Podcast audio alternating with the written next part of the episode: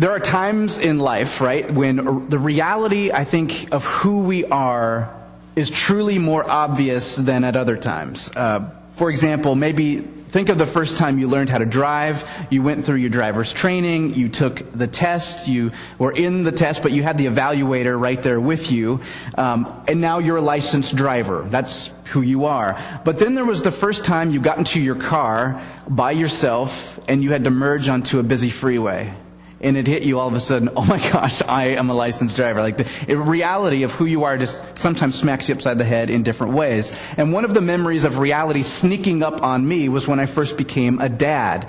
Uh, we were in the hospital. Corey gave birth to, uh, to a baby and we called her Sophia. Okay? I've read about this. Everyone tells me your life's going to change forever. Uh, I'm technically a father of this newborn, but there's nurses doing everything. They're running around changing diapers. And then we get home and there's grandparents and aunts and uncles and, okay, I'm a new dad, I guess. But on that third day after being home, the parents leave. The aunts and uncles leave. And we are home alone with this thing that poops and cries and Corey and I are just petrified sitting on our bed and we prayed one of the most heartfelt prayers we've ever prayed. Oh God, what do we do? Now, the issue was not whether or not I wanted to be a dad. The issue was not whether or not I should be a dad or how I was going to be a dad. The fact of the matter was, I was a dad. And I had to live into that reality or else sink. now, this evening we're going to be returning uh, to Jesus' Sermon on the Mount in Matthew 5 after focusing uh, on Easter and the road to Easter over the past two weeks.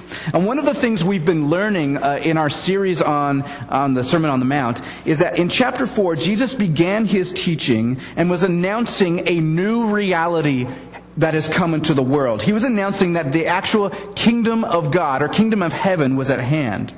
And he was declaring this new reality with his words, but he was also inviting people to come into this new reality and experience and live into it. Now, the popular thought in Jesus' day was that when God's kingdom would come, it would A, be a kingdom of power that would elevate Israel to prominence. And B, popular thought, was that if you were going to be part of this kingdom, you needed to be prosperous and healthy and be an extremely moral person. Otherwise, you didn't have any chance of getting in. So here's this crowd of people, and they're gathered around Jesus. And while he doesn't seem to be a military guy, and he doesn't necessarily seem like he's friends with the religious leaders, he's doing all kinds of God things. He's healing people, and he's casting out demons, and he's including outsiders. And so Jesus takes this opportunity to teach people about the new reality. And he begins the story like this Matthew tells it.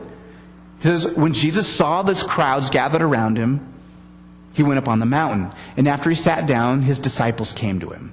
So now imagine this. He's, he's got his disciples right around him. He's going to say these things to his disciples within earshot of the crowds, right? And he says to them, Blessed are the poor in spirit, for theirs is the kingdom of heaven. Blessed are those who mourn, for they shall be comforted. Blessed are the gentle, for they shall inherit the earth. Blessed are those who hunger and thirst for righteousness, for they shall be satisfied. Blessed are the merciful, for they shall receive mercy. And blessed are the pure in heart, for they shall see God. Blessed are the peacemakers, for they shall be called sons and daughters of the living God. And blessed are those who have been persecuted for the sake of righteousness, for theirs is the kingdom of heaven. And blessed are you when people insult you and persecute you and falsely say all kinds of evil against you because of me, rejoice and be glad. For your reward in heaven is great. For in the very same way they persecuted the prophets who were before you. You are the salt of the earth. But if the salt has become tasteless, it's really not good for anything except to be thrown out and trampled underfoot by people. You are the light of the world.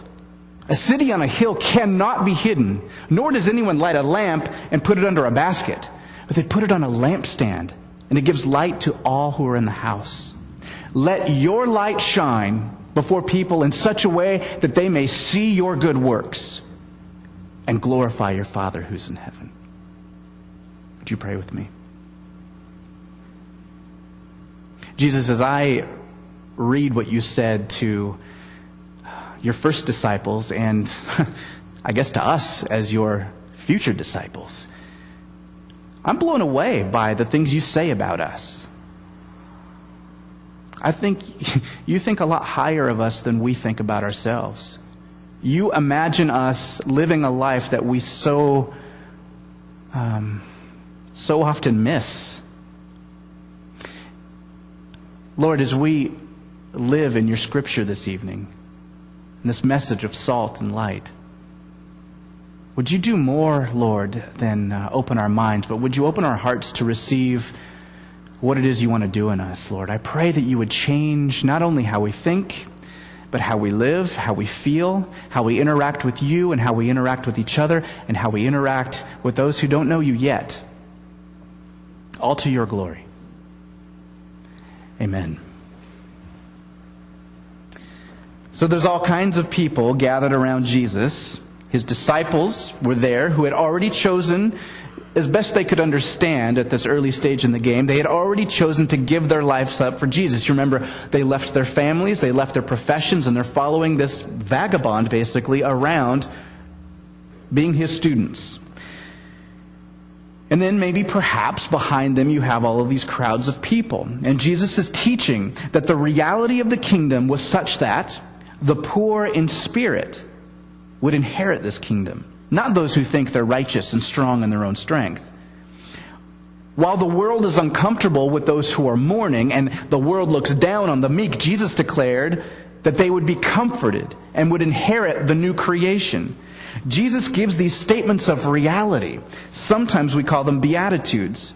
And we have seen over the past few months that these Beatitudes are statements of God's grace. First, they're grace because no one expected the poor in spirit to inherit anything, let alone the kingdom of heaven. Second, because as we surrender to Jesus and trust in Him, He actually develops these qualities in us. He develops a recognition that we need Jesus, right? He develops a humility. He develops a hunger and thirst for righteousness. And that is gospel because who's the main mover in that? It's Jesus doing it in you and I, not us striving to have to do something that's impossible. The Beatitudes are not telling us what we have to do as if we could do it in our own strength. Rather, the Beatitudes are telling us that what Jesus promises to do in us when we trust Him. Come on now. Amen? That's, that's great news. That is great news. So tonight we're going to focus on what comes after these Beatitudes, Matthew 5, 13 through 16, and what it means that Jesus calls his disciples salt and light. And by the way, if you have decided to make Jesus your Lord, you've decided to follow him, you are a disciple. All right? So you are salt and light. Well, we first need to discover what salt and light may have meant to Jesus and his, and his, audience. And one of the first things that we know that stands out to me is that Israel was often called to be salt and light. God's chosen people from the beginning uh, of the story of Abraham. You are going to be blessed to be a blessing to the entire world. I am going to so bless your socks off, Abraham, who would then become the father of this nation Israel, that people are going to be attracted to you. People are going to be drawn to you. And when they are drawn to you, Israel, I want you to reflect me. I want you to tell them that it's all because of me. And then the world, not just one people, the world will come to worship Yahweh, the living God. More specifically, we can look at salt and light on their own terms. Uh, the historian Pliny the Elder wrote that the two most useful things on earth are salt and sunlight. Salt was associated with wisdom, purity, covenant loyalty. It was an element that was often added to sacrifices. It was a spice to flavor food, especially, especially if you uh, lived in England, which was after this time, but uh, a preservative that prevented meat from decaying. Salt in the first century was extremely valuable. At times, Roman soldiers were paid in salt. And in fact, that's where you, from the Latin, you get the word salary. Meat treated properly with salt could last for months, and certain meats could last for years. In many places in the world today, without refrigeration like we're used to, people still use salt to preserve things, okay? So, in terms of Jesus calling you and I salt, we may see that he's calling us extremely valuable. We're to be set apart in a way that prevents the world from decay while also adding a little bit of spice to the world.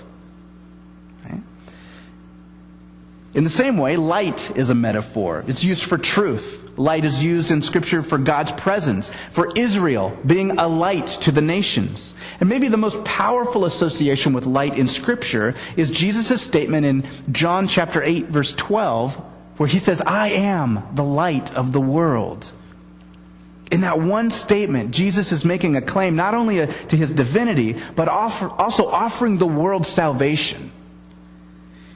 In John chapter 1, we read, There was the true light which coming into the world enlightens every man, woman, and child. He was in the world, and the world was made through him, but the world didn't know him. He came to his own, but his own did not receive him. Check this out. But to as many as received him, to them he gave the right to become children of God to as many as received Jesus the light. He gave the right not to be called children of God, but to become children of God. That's powerful. It's powerful. Salt and light. Serious business. All of a sudden, Pliny the Elder's thing about salt and sunlight being the most valuable things or most important things on earth seems a little bit uh, of an understatement, right?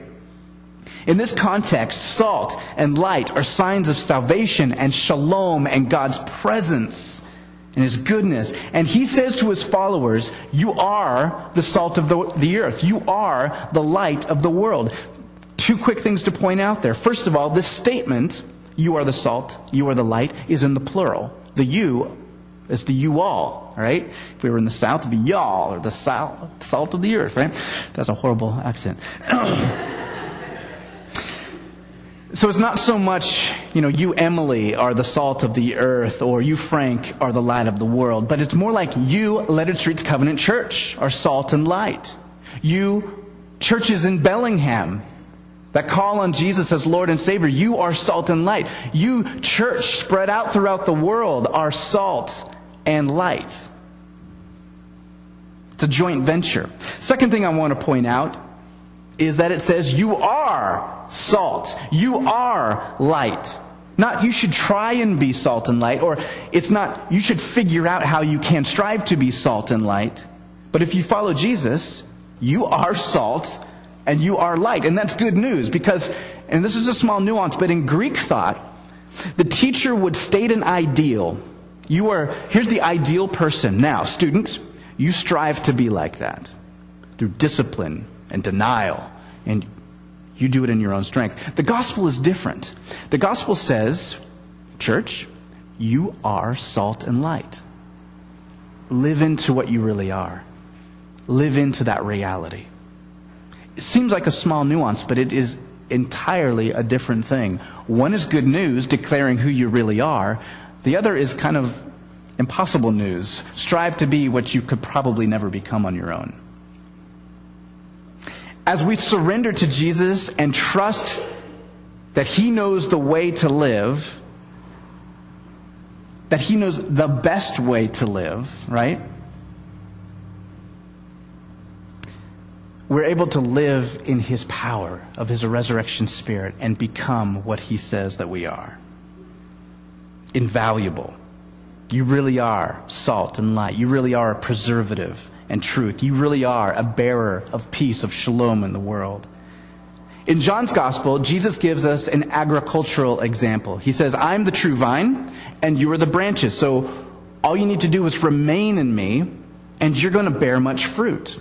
Right? He doesn't say you need to go to seminary and learn a lot of things and then you can bear fruit. He doesn't say you need to do all of this stuff and then you'll bear fruit. He says, remain in me, and your relationship with me will cause you to bear fruit because Jesus is the source, He is the vine.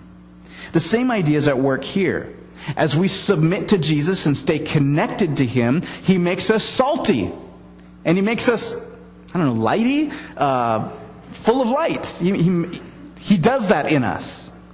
If Jesus is the true light, then we reflect Him. Just as the moon has no inherent light of its own, It still lights up the night sky because it reflects the sun. And so for us, as we remain in Jesus, we reflect His goodness throughout the world. So one thing we can do to reflect that is to make space to be with Jesus in our lives. It's part of what makes us different or set apart. We believe that prayer actually changes us, or actually, more correctly, the one to whom we pray changes us, right? And that silence and solitude with Jesus allows Him to shape us and to change us. We believe that the discipline of worship through song and scripture and sacrament actually changes us. That the fact that right now we're declaring God's word, whether or not I get it all right or how compelling I am as a preacher, something is happening because we're proclaiming the truth of God's word. I, I stand on that truth because I, I, I know I'm not the best preacher. So I'm so glad that that's true. All right, so we believe these things. Uh, we believe that meeting Jesus in Bible study is not just informational, but it's transformational. That being in community with other believers encourages us and sharpens us. That sacrificing time and being generous with finances actually changes us. These are necessities. We would do well to grow in these areas. But there is a danger. Jesus says that if salt has become tasteless, it's no longer really good for anything. He says that light is not meant to be covered up. If you put it under a basket, it can't really light anything up. It'll probably start a fire. Salt is worthless if it doesn't mix with things. One person I was reading this week said, you know, you can have a ton of salt a centimeter away from your dinner, but it won't make a darn difference unless it mixes in with dinner, right? Well, during Jesus' day, there were some religious communities who believed that they were salt and light. In fact, one of them was called the Qumran community, from which we get the Dead Sea Scrolls. They lived lives of discipline and purity, and their devotion is actually quite admirable. And they could probably take you in a Bible quiz, at least on the Old Testament, right? They spent much of their energy devoted to saltiness and to being light, but they failed to make any significant difference, except for we're really thankful for their Dead Sea Scrolls. The reason is because they never left their own community. They focused so much on getting things right and being salty and being full of light that they never really mixed with the world. And what Jesus is saying is, I am taking this responsibility of salt and light from these religious leaders, and I am giving it to my disciples, Jews and Gentiles. I am making all who follow me now salt and light we are made to live into this new reality. We're made to live a rhythm of, of worship and study and remaining in Jesus on the one hand, and then living life with Jesus in the world on the other hand. We need both of these things. If I'm just an activist without being remaining in Jesus, I lose my center.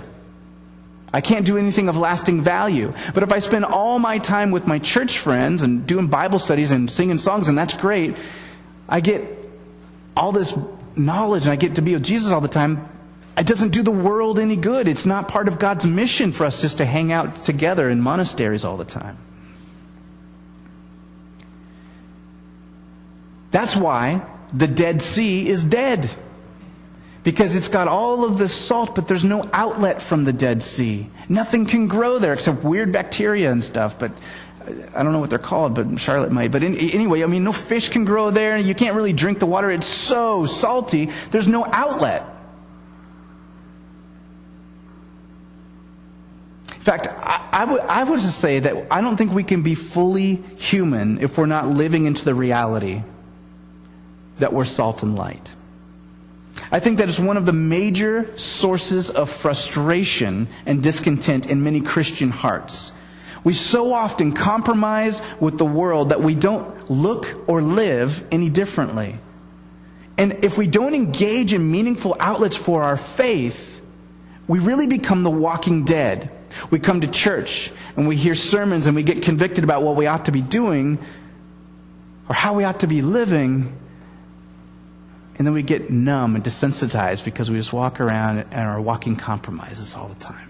If you've sensed that frustration, a lot of that's because we don't have meaningful outlets or we don't take advantage of engaging in meaningful outlets.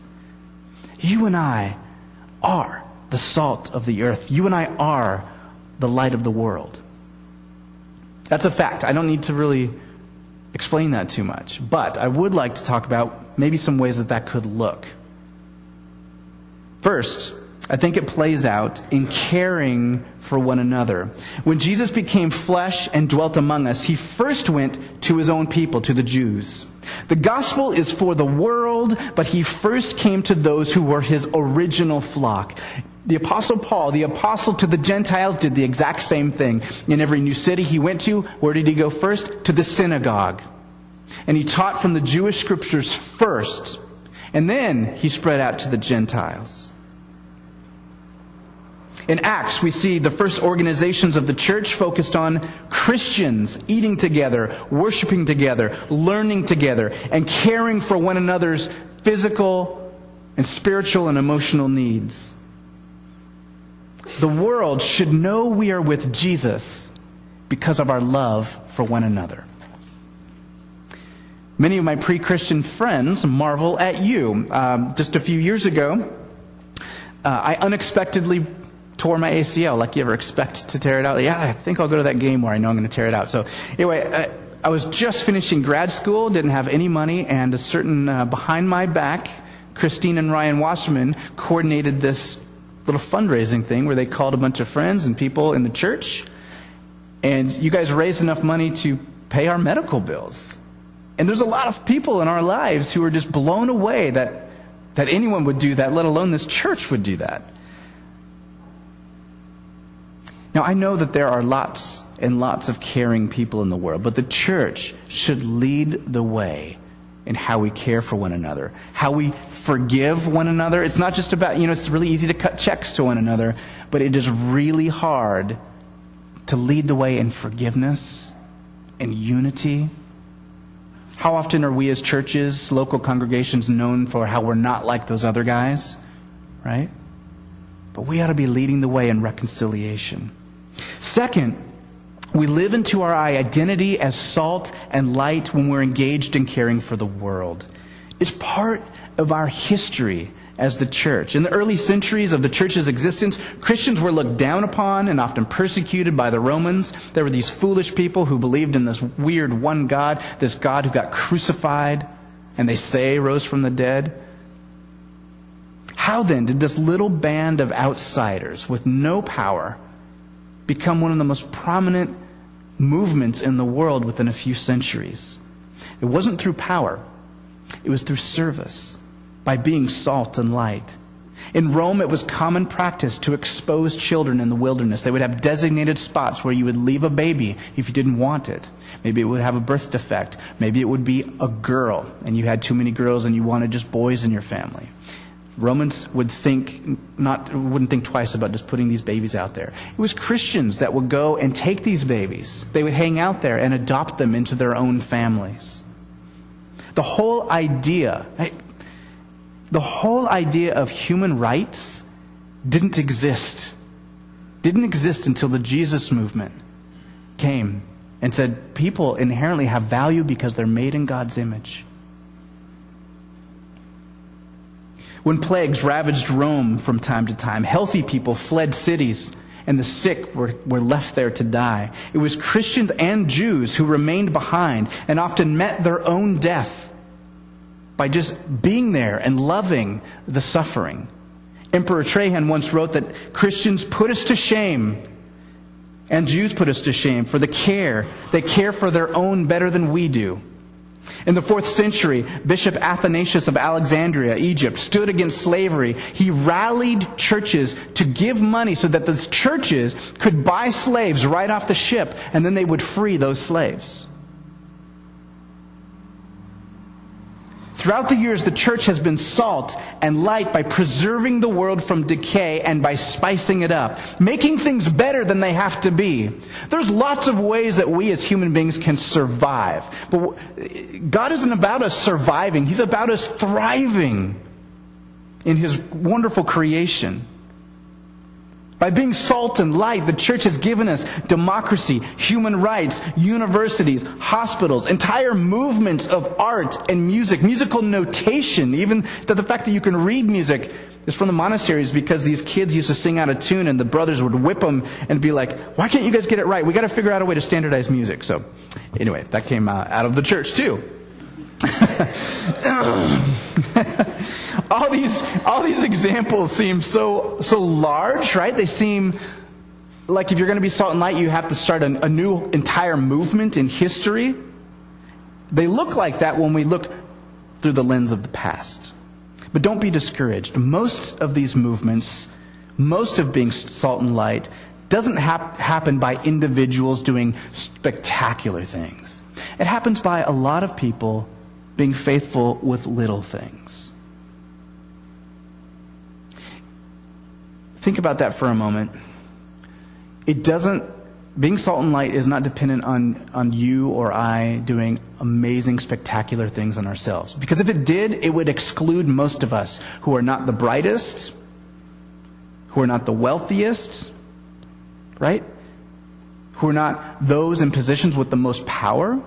That would exclude most of us. Being salt and light starts with the small decisions we make every day to live into the reality that Jesus made us in his image, and then we act accordingly. In fact, that's why I asked Leslie, I asked you to read the parable of the mustard seed earlier on. Being the church, being salt and light often means being faithful with the small stuff that God gives us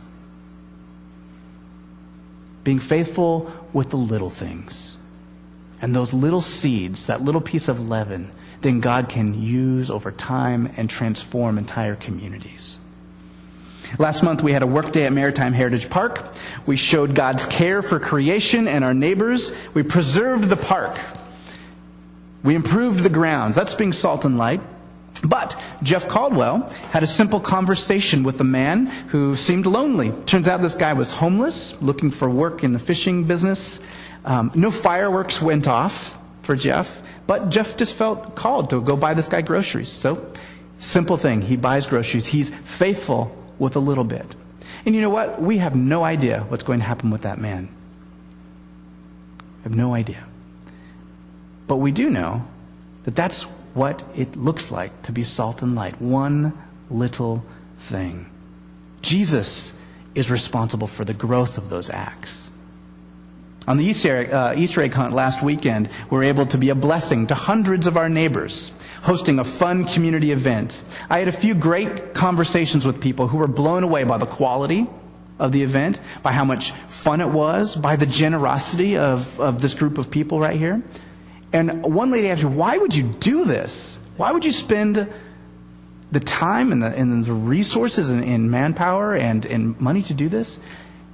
She says, awesome. I said, well, we really believe that God has called us to love this community. And we thought this would be a great way to help neighbors get to know each other and to just bless people in Jesus' name. I, I was able to say that. She asked me. And she said, Tell your church it's working. A stupid thing like an egg hunt, a little opportunity to spread some salt and light. Who knows the impact that Brianna Plug is having in Colombia, caring for students through teaching English and being an example?